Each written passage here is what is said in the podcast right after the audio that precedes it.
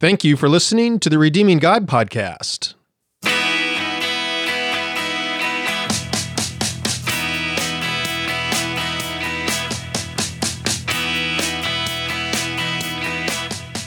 Welcome back once again. I'm Jeremy Myers, and we're in this series talking about church growth, which is part of an overall larger series on the book of Ephesians. Today we'll be looking at Ephesians chapter 4, verses 15 and 16 and all of these uh, podcast studies on church growth are sort of drawn not only from my studies on Ephesians, but also a book I wrote a long time ago, about 20 years ago, called God's Blueprints for Church Growth. It's available on Amazon and pretty much anywhere books are sold. And um, it not only has these studies that I've been I've been sharing with you from Ephesians, but also several studies from uh, other places in the New Testament about uh, church leadership and and the qualifications for elders and pastoral ministry and uh, a bunch of other studies as well, which I've included in the book. So you can get a copy for yourself if you want. I also want to let you know if you're part of my discipleship group, I plan on trying to add some more lessons to the course on Genesis 1 today. And if you've been listening to my podcast for a while, then you know that those studies were originally part of this podcast, but as I add a lot more episodes to this podcast, those early episodes no longer are available to download. And so I'm including them in the discipleship group uh, for you that way. And you can just, it's, it's free when you're part of the discipleship group. Just go sign up for the course and you can download the audio and, uh, and read the manuscripts there. Okay. So let's get into our study then of Ephesians chapter 4, verses 15 and 16. We've been talking about church growth, and a lot of people do not understand what church growth is.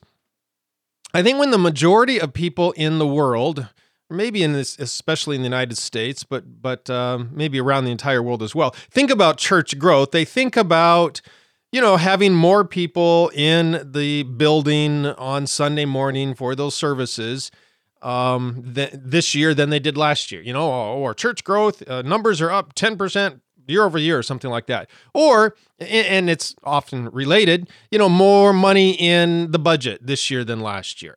Or especially, well, because of budget increases and attendance increases, we have to add an addition onto the church, you know, a new wing onto the education center, or we're going to build a new sanctuary or something like that. Okay. And so those are sort of the indicators that many people look to uh, for whether or not a particular church is growing. Uh, and so, because of that sort of common idea of church growth, it's not surprising to hear uh, people make, you know, authors and others make similar sorts of statements in their books. For example, a while back, I, I read a book and here is what the author, who happened to be a pastor of a megachurch, here's what he says near the beginning of his book. He says, Since 1966, our church has grown from 125 to over 13,500 in worship. We've gone through five building programs and two complete relocation projects, the last of which cost over $90 million, including land, construction costs, and architect's fees. We have gone from an annual budget of $18,000 to an annual budget of $18 million. Okay, so you see right there in his description, he says our church has grown. And then what does he do? He lists attendance numbers, building projects, and budget numbers. Okay, that is the popular definition of church growth today. As I wrote in my book, Church is More Than Bodies, Bucks, and Bricks, most people define church growth in those ways bodies, bucks, and bricks.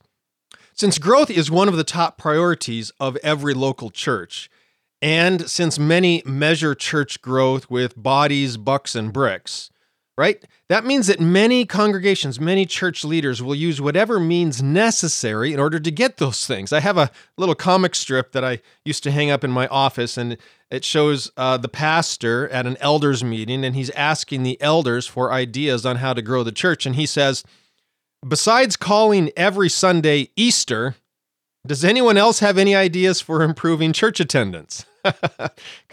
because as you know, Easter is the most well attended Sunday of the year. Uh, I also have an article from Time magazine about a church whose ultimate goal was to get 40% of the people in its local area back into church within one year. The article reported that in order to accomplish this, right, what are they trying to do? Get more people for their Sunday morning service, and that's their ultimate goal. Literally, quote, ultimate goal. Okay, so if that's your ultimate goal, then you need to do whatever you can to get people in. And so the pastor sang and danced the Lord's praises in a quote, electric whirlwind, which he termed aerobics of the Lord. Okay, he executes choreographed jumps, leaps, and twists that the faithful try to copy. This is from the Time article. Uh, and when the Spirit really moves, he pours buckets of holy water on his ecstatic audience. Okay, sounds a little bit like a concert. But look, uh, that's what you have to do to attract people to come and uh, you know bring up your attendance numbers. And you might be a little shocked by that, but that's actually fairly mild compared to what some churches do. Uh, one pastor in California collected a file of news clippings about how churches were employing innovations to keep their worship services from becoming dull. Uh, he says that in, in, in only five years' time, quote, some of America's largest evangelical churches have employed worldly gimmicks like slapstick comedy, wrestling exhibitions, and even a mock striptease to spice up their Sunday meetings. End quote. And look, this is what you have to do if your ultimate goal is more bodies in the pews, more bucks in the offering plate, and more bricks on your church building, right? That's just what you have to do. Thing is, is that really what church growth is? And is that really what God wants the church to be doing? Right? And, and that's what we're discussing in today's study here of Ephesians chapter 4, verses 15 and 16. Now, before we look at that, though, maybe it's important to define what church growth is. Uh, in my book, God's Blueprints for Church Growth, I do begin by defining church growth. But of course, before you can define church growth, you have to define church itself. And I define church in my book, Skeleton Church, which is a book uh, which specifically looks at the definition of the church. And the definition of the church, of course, is ultimately, in a few words as possible, it's the people of God who follow Jesus into the world.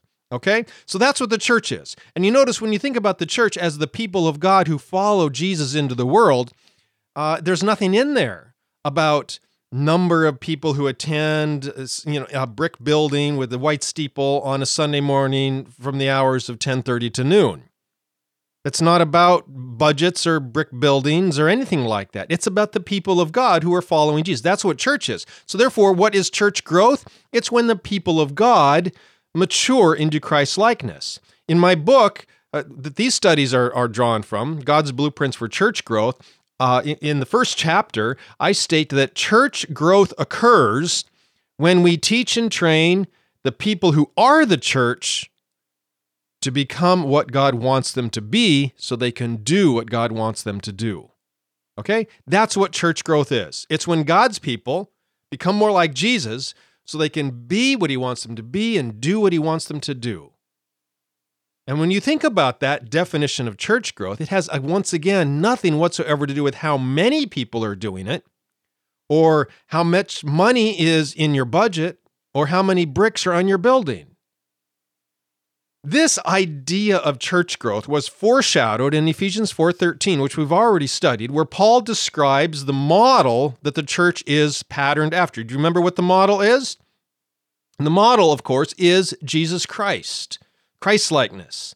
And so, if we're trying to become more like Jesus, act like Jesus, look like Jesus, so that when people see us, they see Jesus, again, it has nothing whatsoever to do with getting 13,500 people or 130,000, whatever, people into your, into your services or an $18 million budget or anything like that. It's about becoming more and more like Jesus Christ and loving this world more and more like Jesus Christ. When that occurs, that is church growth, whether it's 13,000 people or 13 people or three people. Okay? Church is not defined, so important. Let me reiterate this. Church is not defined by how many people meet or when they meet or where they meet. The church is the people of God who follow Jesus into the world. And therefore, church growth happens when those people who are following Jesus learn to follow him better. Okay? And when the spiritually immature Christians that we talked about last time in Ephesians 4:14, when the spiritually immature Christians are protected so that they can grow up into spiritual mature adults as Christians. Okay? So I, I, last time I talked about sort of the two tasks of the church, and they are guarding the children, and we looked at that last time, so that they can grow into adults. That's what we're looking at today. Church growth happens when the individual Christians who make up the church grow into spiritual maturity, so that they look like Jesus and act like Jesus and love other people like Jesus. Okay? What does that look like? Well, there's a variety of things you can call it. Uh, you know, maybe it involves learning the Bible or learning to obey the Bible. Sure. Uh, it involves uh, learning what their spiritual gifts are and how to put them into practice. Okay? Church growth is about building one another up into Christ like maturity and service. That's what church growth is. This is biblical church growth. And this has amazing ramifications. In fact, if you're a pastor or a church leader and are struggling with, oh, how come our, we don't have as many people as that church down the road? Look, this can be in, incredibly liberating. And it was for me when I first discovered this as a young pastor over 20 years ago. Okay? It, it, it literally means that your church can grow even if you have fewer members or fewer in attendance this year than you did last year, even if you have to sell your building because you can no longer afford to pay the mortgage, even if, right, your budget is smaller and shrinking because of inflation and, and, and, and people just can't give as much anymore. Okay. If a church loses 100 people, you know, they were, they, they were, let's say they were 200 and now they're down to 100, church growth can still occur in that situation. Okay? If those hundred that are remaining are becoming more and more like Jesus. Okay? Similarly, just because a church, say, doubles in size, let's say they go from 500 to 1,000, that doesn't necessarily mean that church growth is occurring there. If those thousand people are not developing into more Christ like maturity to become more like Jesus, then even though their attendance doubled in size, which also probably means their budget grew, that doesn't necessarily mean the church has grown. Maybe no real church growth occurred in that situation, even though more people are showing up. Okay? It's maybe sort of helpful to think about families in this regard. Uh, I like to often think of the church as a family of God. And sometimes when you wonder how things should be done in a church, it's helpful to think of how things are done in a family. All right? Uh, do you think that a family who has lots and lots of kids is necessarily more successful or better or more pleasing to God than a family who has fewer kids? No, you don't think that. We don't say that, well, that family. Uh, by the way, I come from a family of 10 kids. I'm second oldest of 10. Okay. And we had, I really enjoyed my growing up years. My, my parents did a fantastic, wonderful job of raising us, and I am forever grateful to them. But does it necessarily mean that because we had a family of 10 kids, that we were more successful. We were a better family, that God was more pleased with us, that we were a growing family or whatever than maybe the family down the street who only had two kids? No, it means nothing of the sort. Large families are not inherently better or more pleasing to God or doing a better job of family growth and development than families uh, than smaller families. Okay, so uh, family growth has nothing whatsoever to do with the size of the family or the wealth of the family or the, the size of their house. Similarly, church growth has nothing whatsoever to do with the size of the, you know, the number of people or the budget of that, that group of people or the, the size of the building that they meet in. Okay? Church growth occurs when Christians grow into Christ like maturity so that they love God, love each other, and love other people more with each passing year. That is church growth. And that is what Paul is talking about in Ephesians chapter 4, verses 15 and 16. So let's look at these uh, real, real quickly. Okay, let me read them first. This is the final part of this section on church growth in Ephesians 4. So Paul is continuing the sentence that he's been he's been uh, writing this whole time. He says, "But here's how this occurs: speaking the truth in love may grow up in all things into him who is the head, Christ, from whom the whole body, joined and knit together by what every joint supplies, according to the effective working by which every part does its share, causes what? Growth of the body for the edifying of itself in love. You saw there, he mentions growth twice at the beginning and the end. This is how church growth occurs. Let's look through the, the descriptive phrases here uh, one at a time. First, he talks about the phrase speaking the truth. This is one word in the Greek, and the word is only used one other time in scripture in Galatians 4:16, where it refers primarily to teaching the word of God or preaching the gospel. Okay? And the phrase means the same thing here. Uh, then then uh, at least I would argue it does. So so Paul is basically saying that the primary way church growth is accomplished is through speaking the truth of scriptures with an emphasis on gospel related truths. Uh, uh, this, this means that teaching and learning about Scripture is one of the primary keys to church growth. Again, that's one of the reasons I teach the way I do through my podcast when I preach. That's why I tend to preach through books of the Bible because I want to emphasize the scripture so that the people can learn the scriptures, what God wants for their lives, and then learn to put it into practice. Why? Not just so they can gain Bible knowledge, because this is one of the primary methods through which people grow into maturity, and therefore church growth occurs. Okay? Now, this doesn't mean this is what people want. Uh, lots of people don't want strong biblical preaching and teaching. That's what I've discovered. Um, sometimes they want their pastor to get up there and twirl and dance. Okay? I imagine if you, you know, or, or give away Hummers or whatever for the, the lucky person sitting in, in seat number 123B, as I've heard churches that do that. Okay. Um, but when people want those sorts of things, it's like children, again, going back to last week, wanting cotton candy and Twinkies instead of vegetables and and and chicken for their meal. Okay? Of course, immature children don't know what is healthy for them and what they want. Similarly, immature Christians don't know what is healthy for them. And so they want all sorts of bad food for themselves, which will not lead to maturity and not lead to growth, which is why Paul says here and Paul says elsewhere, Paul tells Timothy, okay, and Jesus talks about this, uh, about teaching the scriptures, understanding the scriptures. This is how maturity happens. And that's one of the, that's what Paul is talking about here when he says speaking the truth in love. This idea of speaking the truth is related to preaching the scriptures, teaching the scriptures if the church is going to protect children, guard children, and grow them into spiritual adults, spiritually mature adults, then the focus must be on Scripture. All right? To, to dig into the truth of Scripture. Uh, only the truth of God helps people grow spiritually. And when lives are transformed and people begin to mature, then the church begins to grow. Okay? But Paul goes on to clarify he is not just about speaking the truth, it's about speaking it in love. That's the next phrase there speaking the truth in love. And uh, some Christians seem to focus primarily on speaking the truth, okay, but they lack the love. Uh, others say that love is more important, and you can you know, sort of fudge on the truth a little bit, which I don't think is truthful or loving, honestly. Uh, but uh, you need both, both truth and love.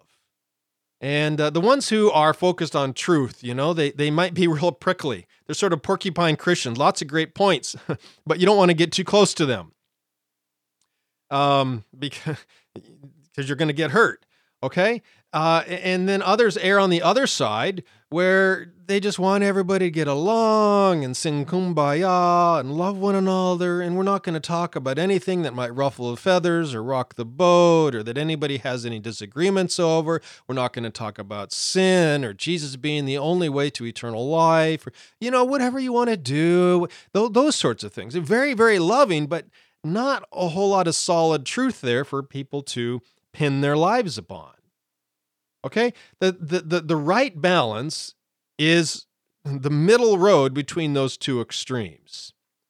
We need both truth and love, a, a, a good balance between truth and love. To err on one side or the other is always going to result in problems. If you have truth without love, you're going to be very judgmental, critical, hurtful, and even hateful towards other people. If you have love without truth, then you're going to be, you know, sentimental and, and blind and ignorant, leading people astray, and that's not helpful either. All right? Um, you need both truth and love, speaking the truth in a loving way. And uh, w- we see that this is what Jesus did and what God does. This is the way Scripture is. Some of the truths in Scripture are very hard to hear, but we need to hear them sometimes because that is loving and truth, uh, uh, truthful. Real truth uh, is loving by default, um, but it needs to be spoken in a loving way. And this is exactly what Paul writes about elsewhere and over in 1 Corinthians 13, this great love chapter. He says, Even if you have all knowledge, but have not love, then you have nothing. Right?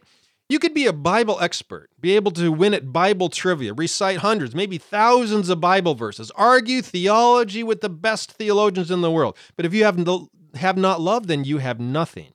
Without love, you don't really have truth. In fact, when you really have truth, it leads you to love. Okay? Real truth is loving by default, but real truth also leads you to love other people. I've often said that one of the litmus tests for sound theology is love. Jesus was the most uh, truthful person to ever exist on planet Earth, right? Because he was God incarnate. Jesus was also the most loving person to ever exist on planet Earth. Why? True truth leads you to real love, just like what we see in Jesus. Jesus never avoided the truth. He spoke it plainly in the most loving words possible. Yeah, he had disagreements. By the way, did you ever notice who he disagreed with? Who he had harsh words for? It was always and only religious people. The harshest words of Jesus. Lots of leaders today say, oh, we need to condemn the world for their sin and get rid of these people over there and call those people to repentance. But it's always the non Christians that are the target of these harsh words. Uh, that's not the way Jesus did it. He had loving, kind words of forgiveness for unbelievers. His harshest words were reserved for the religious people who should have known better, right? Who were using religion as a weapon to hurt people. Uh, Jesus never used truth that way. Uh, he, his harshest and hardest words were always and only reserved for religious people who were misusing the truth of God in an unloving way. God behaves similarly, which of course is not surprising since Jesus perfectly reveals God to us. Um, what's surprising about God's revelation of truth to us is that he rarely speaks truth to us until we are ready and willing to hear it. This is very important and will help you sort of navigate this, this fine path between truth and love, finding that middle ground. Okay? Uh, God doesn't sit down with you or sit down with any of us on the first day of our Christian life and beat us over the head with everything we're doing wrong in our life, does he? He doesn't say, Well, welcome to the family of God. It's day one. Here's a list of 73,000 sins you, you committed this last year. I want you to get rid of them all by tomorrow, right? That's overwhelming. What God does is He reveals to us over time the things that he wants to work on us. And it's different for every person. All right? You know, he does this through the Holy Spirit, through us, gently showing us, pointing out to us the areas in our life that need to be fixed and corrected, uh, the, the rooms of our life that need to be swept out. And he doesn't pour it all on us at once. It's slowly, gently, over time, leading us into the truth of the areas in our life that he wants us to work on.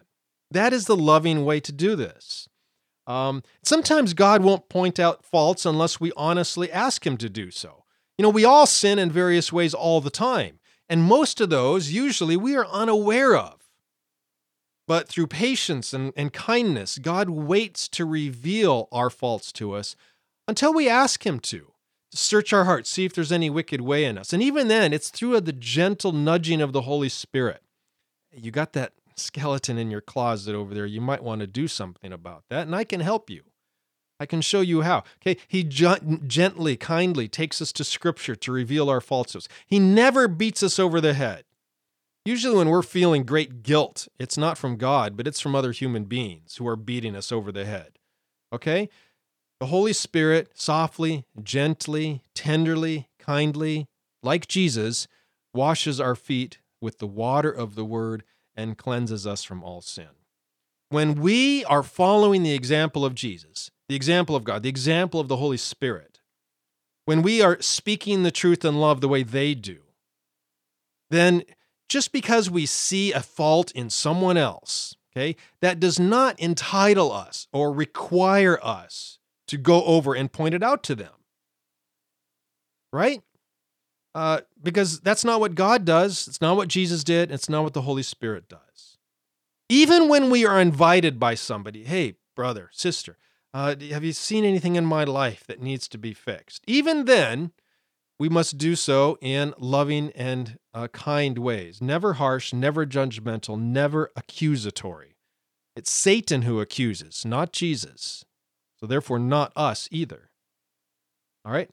And it, it, it is critically important that if and when we are going to point out a problem in somebody else's life, first of all, we make sure we've taken care of it in our own life, right?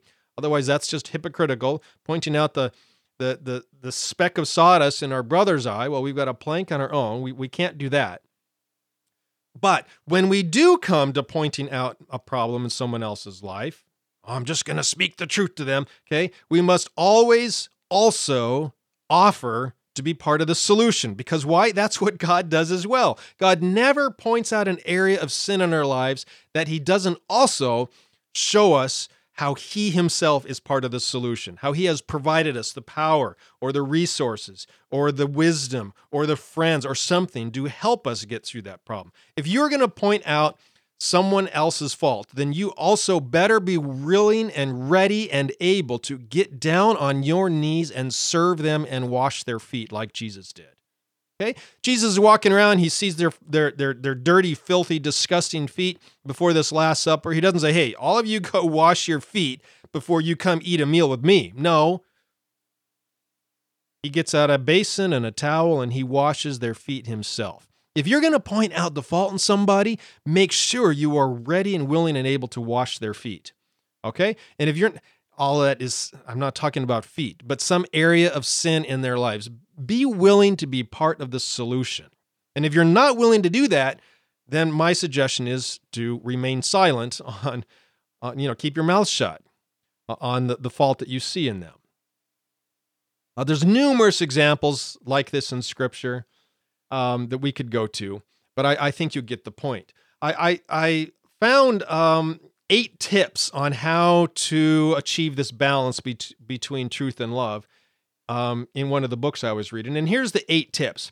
First, remember what the ultimate source of truth is. If you feel someone is in sin, you better have a strong biblical case for it. And you cannot base truth on what your opinion is, or what tradition is, or the way we've always done it, or what some pastor or author or teacher said. Okay? God's word is truth. And so make sure if you're going to point out something to somebody that you have a biblical basis for it, a true biblical basis. Second, make sure God is actually calling you to address the problem. Maybe he just wants you to pray about it, okay? Maybe he's pointed it out to you because he doesn't actually want you to do anything about it, but because he wants you to pray about it. Um, maybe, I often find this is true, sometimes God is pointing something out to you in someone else, not because he wants you to do something about it in their life, but because you have the same problem and he's trying to make you see it in your own life. Right? The thing they taught us in kindergarten when you point at someone else, there's three fingers pointing back at you.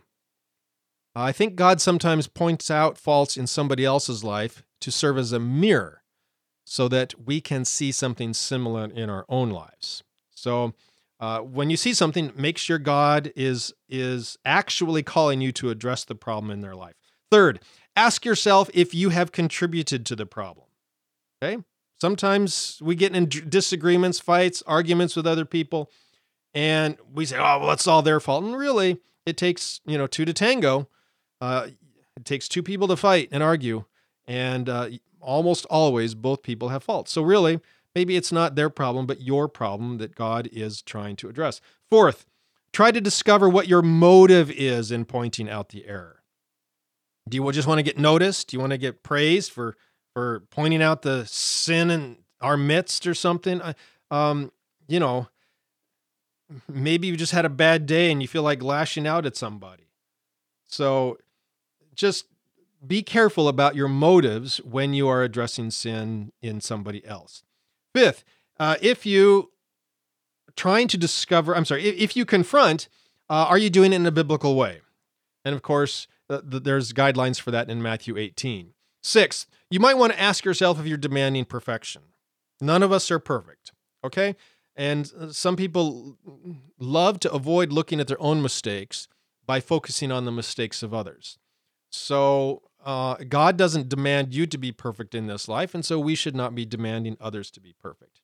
Seventh, if you do confront the person, uh, can you give input in the form of constructive suggestions rather than outright criticism and complaint? Sometimes speaking the truth in love is all about our wording and the phrasing that we use. Finally, are you able to be part of the solution? And that's what I've already talked about earlier. Okay? God's never going to ask you to point out the sin in somebody else's life without also asking you to be part of the solution.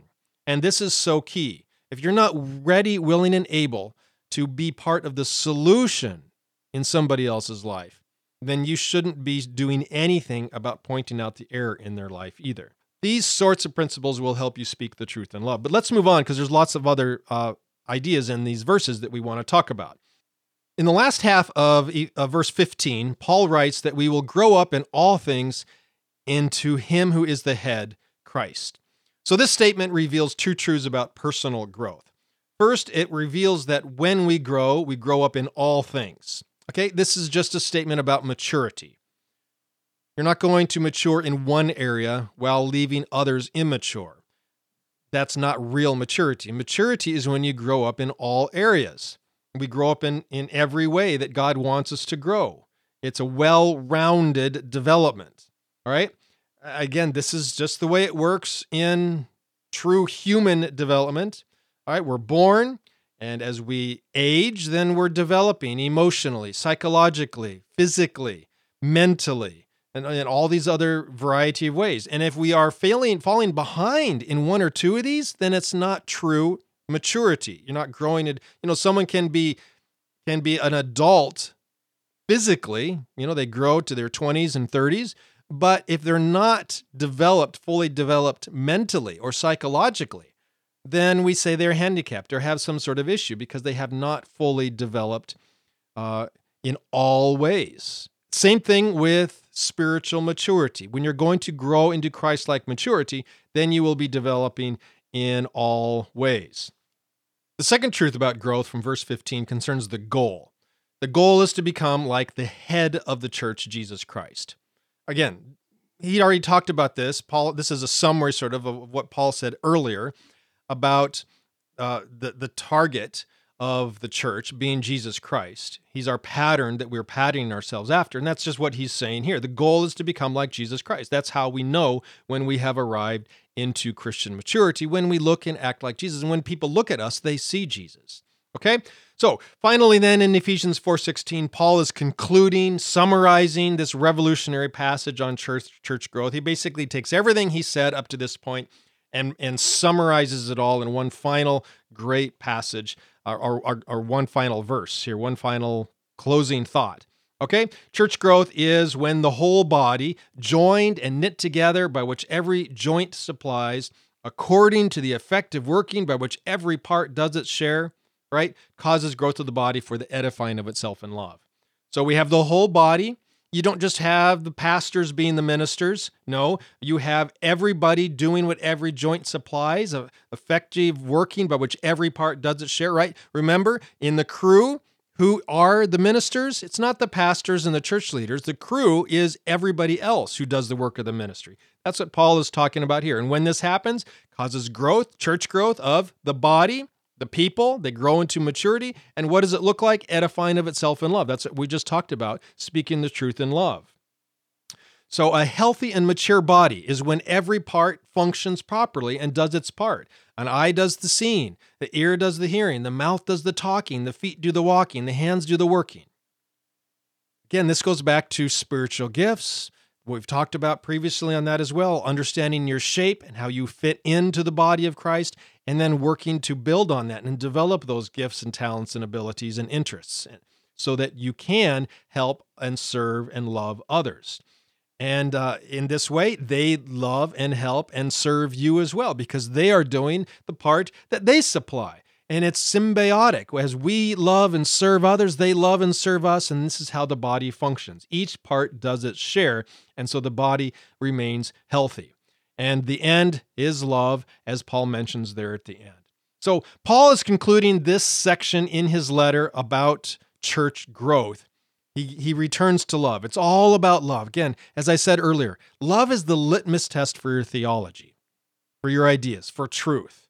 Okay? We are to speak the truth in love because this brings about the edification of the body. And church growth only happens within the context of love. Love is the beginning, the middle, and the end of church growth. Love causes Christian maturity, and Christian maturity results in love. I would say if you want to focus on church growth, don't focus on programs, don't focus on your buildings or attendance numbers or budgets or anything like that. Instead, just focus on love. How can you be the most loving people in your family, in your neighborhood, in your community, at your workplace? Okay? As we love and as we are loved, then we grow into the love of Christ. Do we grow into Christ like maturity. Each person becomes spiritually mature adults who are then what? Better able to love. love each other, love God, love the community. Okay? And all of this looks just like Jesus Christ. That is true church growth. Loving others like Jesus uh, in the truth that he has given to us. Uh, that's Ephesians chapter 4, verses 15 and 16. And I hope you've enjoyed this series on church growth and maybe opened your eyes and changed your understanding a little bit on how church growth occurs and how it happens and uh, what God has said about true church growth.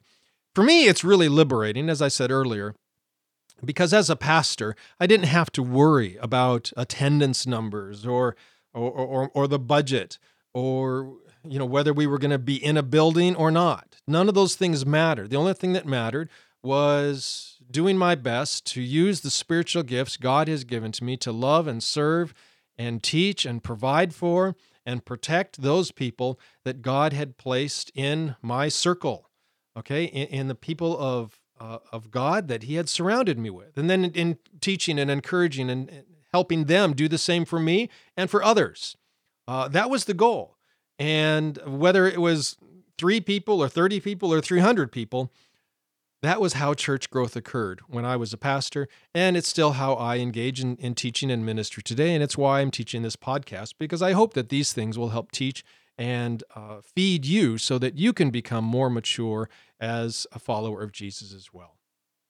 Next week we're going to pick back up in Ephesians 4:17. We'll probably be picking up the pace a little bit also because we're getting into this section on Ephesians where um, I'm able to take a few more verses at a time. So uh, we will be finishing on with Ephesians. And eventually, all these studies will also be forming a course in my discipleship group. Uh, if you want more of this kind of teaching, I do encourage you to join my discipleship group. You can get, I've, I've, I do not know how many courses I have there but I'm adding more content later today to the Genesis course, and eventually we'll be adding more content to the Gospel Dictionary course. The next entry there that I'm working on is the entry on the word love. So, which fits right in line with what we're talking about today. So, thank you so much for listening. We'll see you next time when we pick back up with Ephesians 4 17.